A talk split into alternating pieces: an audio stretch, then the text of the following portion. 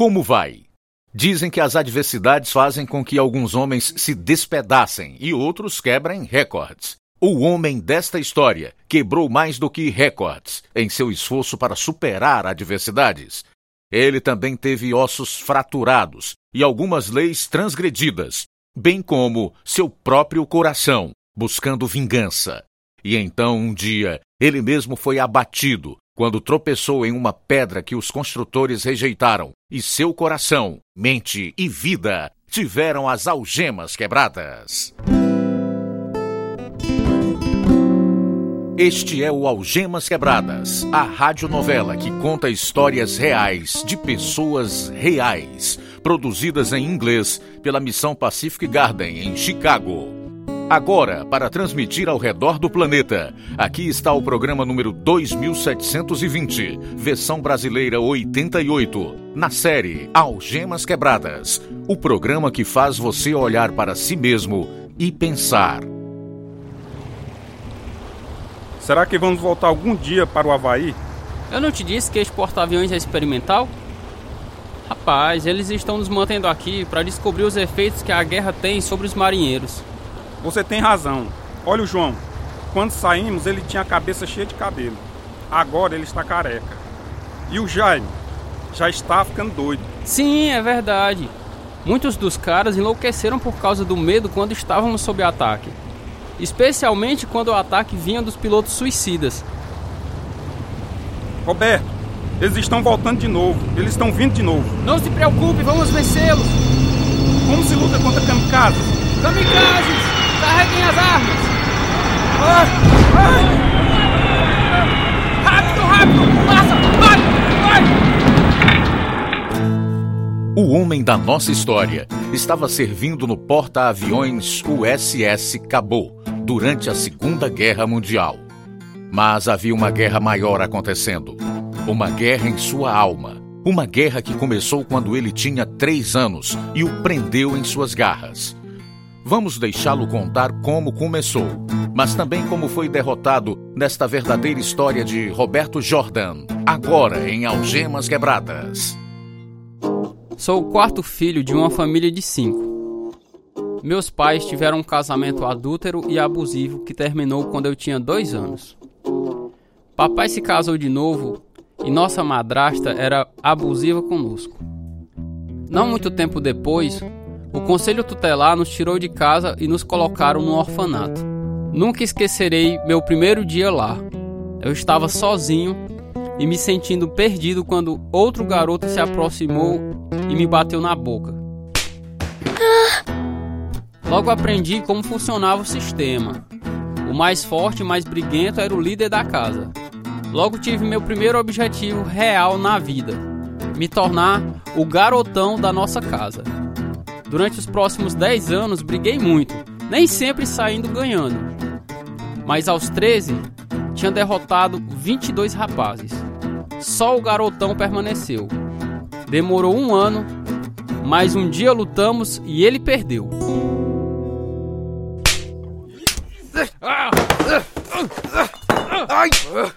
Meu próximo objetivo era me tornar o garotão de todo o orfanato, o que significa que eu tive que lutar contra os líderes de outras nove casas. Todo esse tempo, meus pais nunca me visitaram. Isso alimentava a amargura em meu coração. Aos quinze anos, eu derrotei o garotão do orfanato. Eu ainda estava no sétimo ano, mas me senti vazio, porque não tinha mais metas para alcançar, e a minha vitória não tinha cumprido o que eu achava que cumpriria. No dia sete de dezembro de mil novecentos e quarenta e um, tudo mudou, e o supervisor da minha casa deu a notícia. Roberto, a América está em guerra, e você precisa lutar por nós. Você precisa alistar-se. O que é uma guerra? É quando você luta contra um inimigo, e agora é o Japão. Acabaram de bombardear Pearl Harbor. Então precisamos de muitos rapazes para se juntar à Marinha.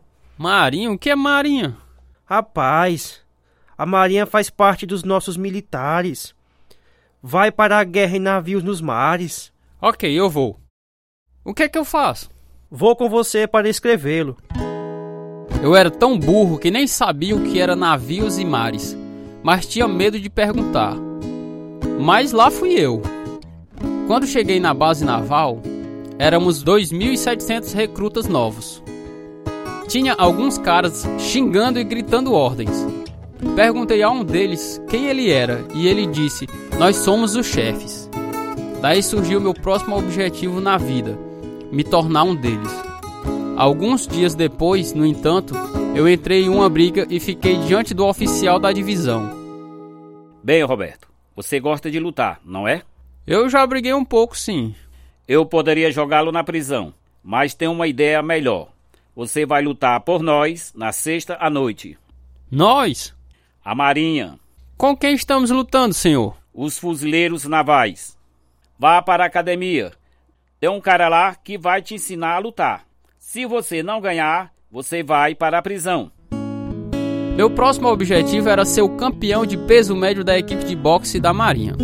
Treinei por seis meses e depois fui para o Pacífico para a linha de frente da guerra. Pela primeira vez vi homens morrerem, me levando a perguntar: onde eles estão agora? O que aconteceu com eles? Eles voltarão algum dia? Ninguém tinha respostas para minhas perguntas. Passamos por muitas coisas horríveis, mas os kamikazes eram os piores. Todas as armas estão destruídas! Todos estão mortos! Meus homens estão mortos! Eu odiava o inimigo por matar todos os marinheiros, mas odiava mais a minha madrasta. Durante todos os anos que morei no orfanato e até durante a guerra, eu queria viver para poder voltar e matá-la. Eu acreditava que existia um Deus e que ele me mantinha vivo para me vingar.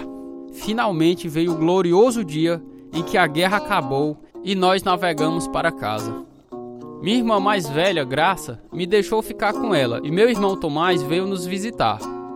Foi maravilhoso passar um tempo com meus irmãos mais velhos. O que aconteceu com o seu cabelo? Tomás, a guerra foi horrível. Vi centenas de marinheiros morrerem, enquanto outros enlouqueceram. Ah, foi muito ruim. Especialmente os pilotos kamikazes. Um deles destruiu a torre de armas que eu estava no comando e matou todos os meus homens. Você teve muita sorte. Aqui, tome uma cerveja. Sim, muita. Vamos celebrar sua volta. Sim. Acho que estou vivo porque há algo que eu tenho que fazer. Um homem com objetivo. Eu vou brindar isso. Hum, hein? Você tem contato com o pai ou a Lorena? Não muito. Lembro-me das surras que ela nos dava. Papai deveria ter impedido. Mamãe não era melhor pelo fato de ter nos abandonado por outro homem. Foi muito mais fácil para Graça e eu do que vocês três menores. Pelo menos crescemos em uma casa de verdade com os nossos próprios parentes. Tudo que eu fiz foi lutar no orfanato. Agora já é a minha segunda natureza. Qualquer coisa eu já entro em briga. Sou boxeador campeão do peso médio da Marinha. Brincadeira. Você vai se realistar? Talvez. Tem algumas coisas para cuidar primeiro. Com uma pistola que eu tinha roubado de um dos marinheiros da minha divisão, comecei a perseguir secretamente a minha madrasta. Eu a segui pelo resto do mês.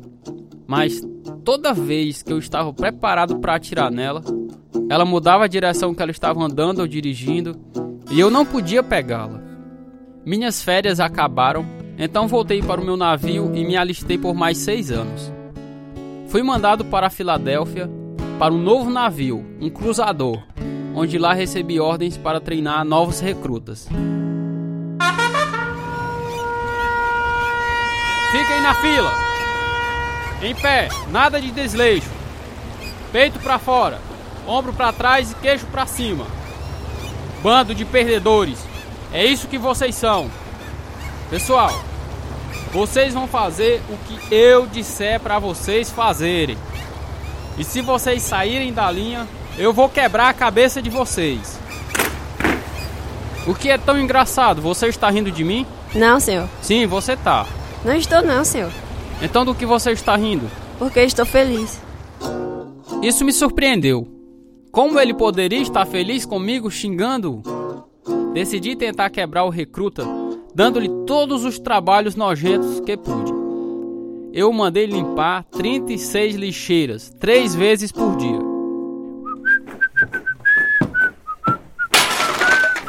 Oi, chefe.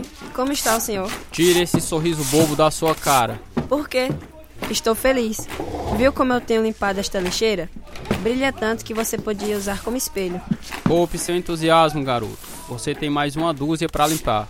Sabe do que precisa? Sei sim. Mais dinheiro, mais bebida e mais mulheres. Não, você precisa de Deus. Por que que eu preciso de Deus? Ele nunca me deu nada. Tudo que eu tenho hoje na vida, eu mesmo consegui. Eu tenho um irmão que está estudando para ser um pastor. Você deveria ir visitá-lo. Rapaz, se você acha que vou falar com o pastor, você está doido mesmo. Aqui, pegue o cartão com o endereço dele mesmo assim. Qualquer coisa, ele vai te dar uma refeição e um lugar para dormir. Contei tudo a ele sobre você. Por alguma razão desconhecida, Timóteo gostou de mim, apesar da maneira que eu o tratava.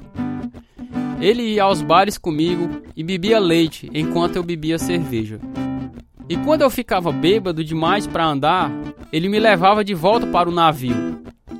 Durante esse tempo, meu irmão passou duas semanas a bordo do meu navio e nós navegamos para as Bermudas, onde fomos em muitos bares juntos. Ah, eu vejo que o garoto está aqui bebendo leite, como você disse. Sim, ele é meu babá. Não foi ele um, o mesmo que você mandou limpar as lixeiras? É o mesmo. Não entendo porque ele gosta tanto de mim. Também não. Você também não gosta de mim? Calma, Roberto. Eu não falei isso. Só estou com raiva porque o capitão me deu todos aqueles novos recrutas para eu treinar.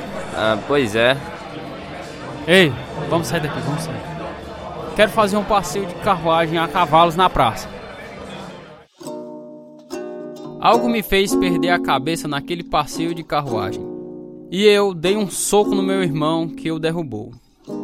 Então eu nocauteei um policial e assumi seu trabalho de dirigir o trânsito, pelo qual fui preso por uma noite. De volta para casa, passei um fim de semana bebendo na cidade. Então eu me sentei no calçadão e de repente percebi que não podia me mover. Fiquei paralisado e petrificado pelo meu desamparo. Enquanto eu me sentava lá, um homem com aparência meio estranha, carregando um grande livro sobre metafísica, parou e começou a falar com a multidão. A autorrealização é realizada apenas através da iluminação, através da manifestação do Espírito Eterno afirmativo, da vida que anima cada ser nesse universo. Você é o grande eu sou, potencial metafísico não realizado. A maioria das pessoas não sabe quem são. E a maioria das pessoas também não querem saber. Eles têm medo de saber. Verdade? Não é verdade? Eu não tenho medo. Muito bem. Temos um marinheiro que quer saber quem ele é. Eu já sei. Não, você não sabe não. Vai embora. Só vou embora quando me deixar dizer quem você é. Pois diga. Eu vou te dizer. E nunca se esqueça disso, marinheiro. Você é quem você é quando está totalmente sozinho. Em uma frase ele me derrotou porque eu sempre projetei o homem que eu queria ser, não o homem que eu era. Eu fingi ser um homem macho, duro, bem-sucedido e sem medo de ninguém. Mas, quando eu estava sozinho, eu estava inseguro e assustado. Quando ele saiu e a multidão se dispersou, sentei-me lá e chorei por muito tempo. Finalmente, fiquei sóbrio o bastante para voltar para o meu navio. Três semanas depois, eu me sentei no meu bar favorito, bebendo, quando três marinheiros briguentos entraram. Eu os observava barulhentos e querendo brigar com qualquer um. E eu me vi. Odiei o que vi e virei-me para o garçom. Ô João, você vê aquela dose dupla de bebida no balcão? Sim, estou vendo. Não sou eu que estou bêbado. É a última que eu vou beber. Sim, claro. É o que todos dizem. Saí do bar e me sentei no meio-fio, pensando na minha vida, que não tinha objetivos nem respostas. Foi aí que achei no meu bolso o cartão de visita do irmão do Timóteo. Gostei da ideia de uma refeição de graça. Então fui até a casa dele.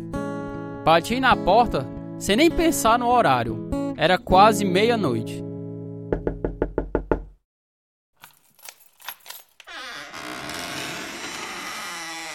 Oi, como posso te ajudar? Oi, eu sou o Roberto. Seu irmão, Timóteo, disse que gostaria de uma visita minha, então aqui estou. Roberto, pra onde você vai quando morrer? O quê? Vou pro céu. Como você sabe? Porque eu não sou ruim o suficiente para ir pro inferno. Você vai para o inferno, porque não recebeu Jesus Cristo como seu salvador. Amigão, você é doido.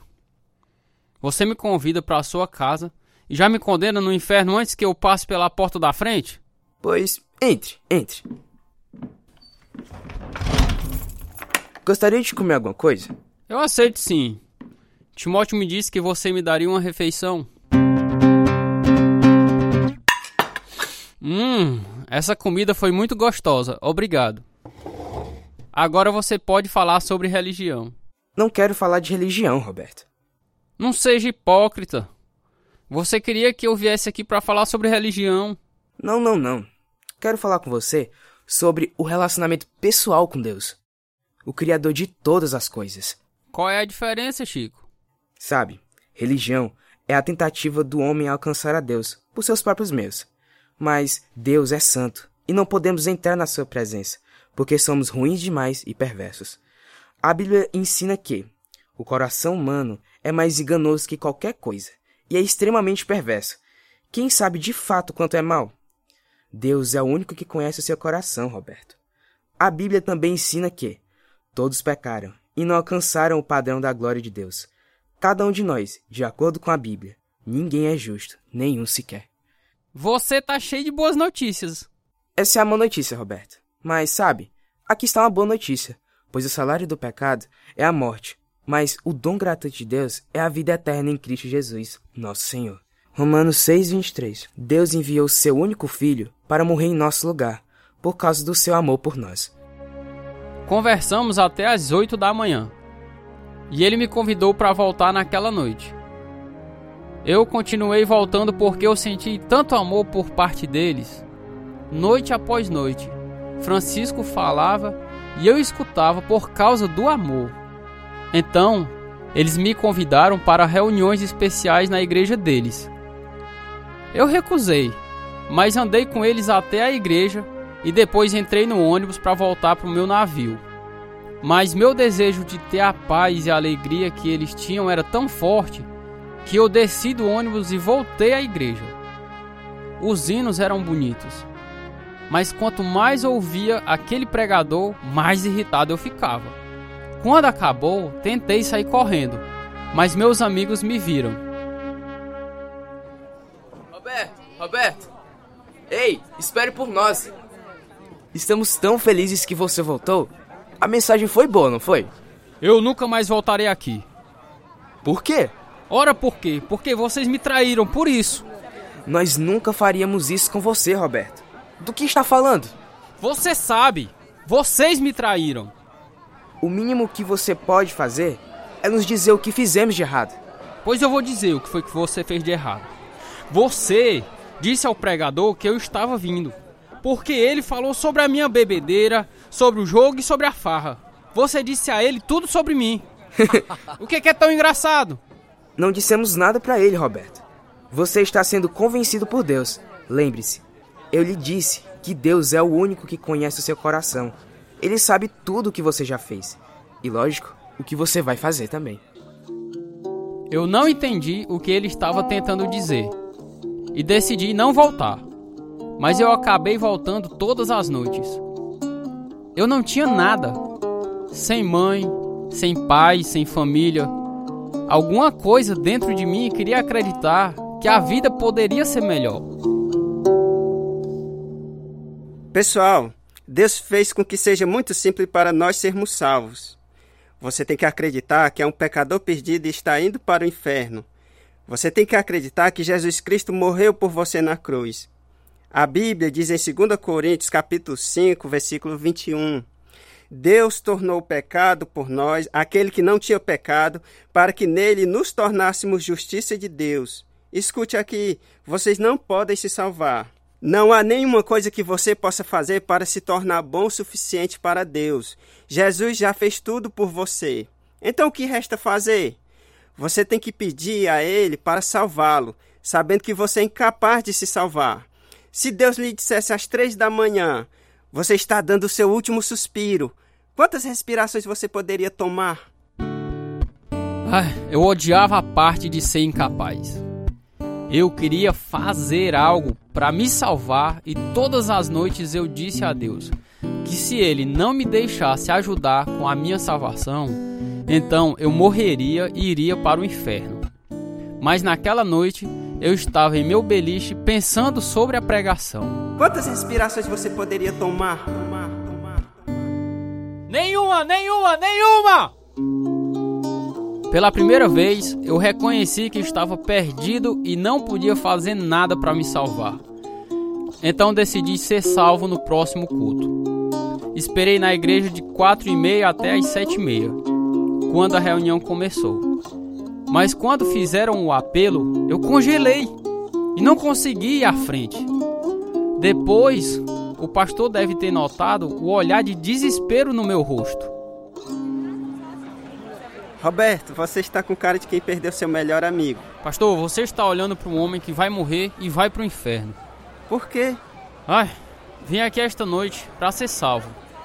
Mas eu tenho orgulho demais. Deus vai ter que me mandar para o inferno. Vamos ao meu escritório. Olá, Timóteo. Roberto quer falar sobre a necessidade de salvação dele. Eu posso ir junto? Tudo bem. Entra. Sentem-se vocês dois. Eu também preciso ser salvo. Sobre o que é que você está falando?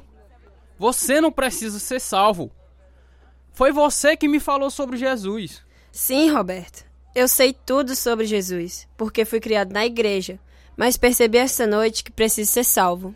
Pastor, ele está confuso. Ele é o melhor cara que eu já conheci.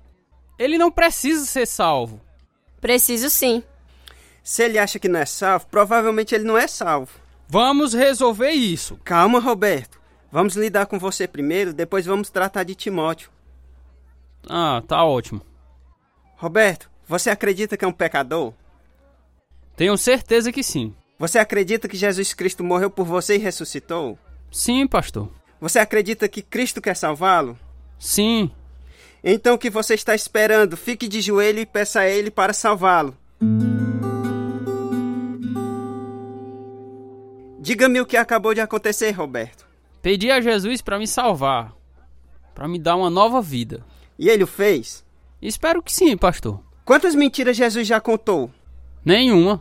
Se ele nunca mentiu, e Deus não pode mentir, e você pediu a ele para salvá-lo, e ele não fez, isso fa- o faria? Um, um mentiroso?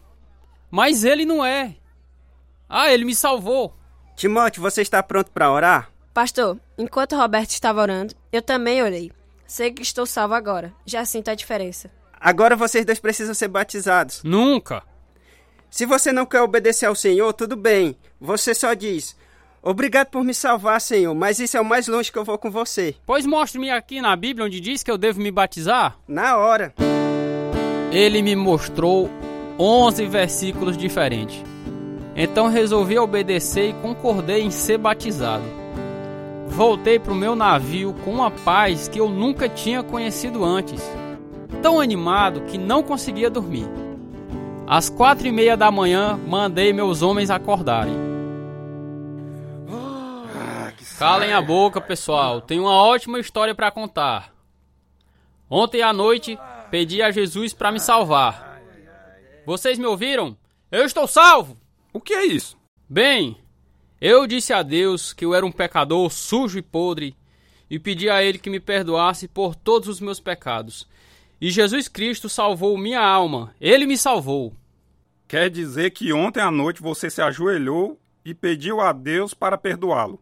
E Ele te perdoou de todos os pecados que conhecemos? E não foi só isso, mas perdoou todos aqueles que você não conhece também. O dia seguinte foi domingo e depois do culto... O pastor disse que queria falar comigo. Ei, Roberto, vem aqui, preciso da sua ajuda. Não sei como, mas acabei tendo dois compromissos ao mesmo tempo esta tarde. Como posso ajudá-lo? Você pode levar a mensagem na missão para o sem-teto? Ai, isso é impossível. Eu não quero envergonhar a Deus. Você foi realmente salvo ontem à noite? Sim, com certeza. Bem, apenas diga a eles como você e por que você foi salvo. Naquela tarde, eu peguei um pequeno galho de uma árvore verde e um de uma árvore morta e fui para a missão que estava cheia de pessoas de rua. Falei por trinta minutos, usando os ramos como exemplo da minha vida antes e depois da salvação. dezesseis pessoas foram salvas. Naquela noite, conheci minha futura esposa, Marjorie, que também estava ajudando no culto. Seria necessário outro programa para contar todas as coisas que Deus fez na minha vida desde aquele grande dia em mil novecentos e quarenta e oito. Deus deu a Marjorie e a mim cinco filhos, todos salvos, e dezesseis netos. Terminei a faculdade e pastoreei uma igreja na Pensilvânia por quase cinquenta anos. Eu me reconciliei com a minha madrasta e fiquei feliz em saber que ela foi salva. Meu pai e todos os meus irmãos foram salvos também. Que Salvador! Ele mudou a minha vida e Ele vai mudar a sua vida também. Amigo ouvinte, sua vida está sem sentido. Jesus disse: o ladrão vem para roubar, matar e destruir. Eu vim para lhes dar vida, uma vida plena, que satisfaz. João dez, dez. A vida abundante começa quando você recebe Jesus Cristo como seu Salvador. Você pode fazer isso agora orando assim: Senhor, admito que sou um pecador, incapaz de me salvar. Acredito que Cristo morreu por mim e ressuscitou para me dar uma nova vida. Obrigado, Deus, por enviar Jesus como sacrifício pelos meus pecados. Entre no meu coração e na minha vida e me ajude a viver do seu jeito. Obrigado pelo dom da vida através de Cristo. Em seu nome eu oro. Amém. Se você orou conosco, avise-nos. Enviaremos um estudo bíblico para ajudá-lo a andar em uma nova vida. O nosso endereço é Algemas Quebradas, Caixa Postal um, C E P sessenta e dois mil e duzentos, zero zero zero, Nova Russas, Ceará, Brasil. O e-mail é algemasquebradas arroba hotmail ponto com. Este é o programa número dois mil setecentos e vinte, versão brasileira oitenta e oito. Participaram nesta história real de Roberto os seguintes atores: Carlos Lopes, Ezequiel Pedrosa, Fernando Freitas, Mairlo Souza, Capistrano Ibiapina, Francisco Marques, João Pedro Rodrigues, João Leiva, Ulisses Azevedo, Jairo Linhares. Tradução: Lina Gossen. Revisão: Pedro Henrique. Direção: João Batista e Lina Gossen. Produção: João Lucas Barroso. Música: Ismael Duarte, Heriberto Silva e Wesley Silva. E eu sou Luiz Augusto. Algemas Quebradas é produzido pela Missão Pacific Garden para mostrar por meio de histórias verdadeiras que, se sua vida estiver vazia, ela pode ser cheia até transbordar. O endereço nos Estados Unidos é Missão Pacific Garden, mil quatrocentos e cinquenta e oito, Canal Street, Chicago, Illinois, seis zero seis zero sete. Em português, Algemas Quebradas foi produzido nos estúdios da Rádio Ceará, Caixa Postal um, Nova Russas, Ceará, Brasil. C E P sessenta e dois mil e duzentos, zero zero zero. E-mail: algemasquebradas arroba hotmail ponto com e o site algemasquebradas ponto com ponto br.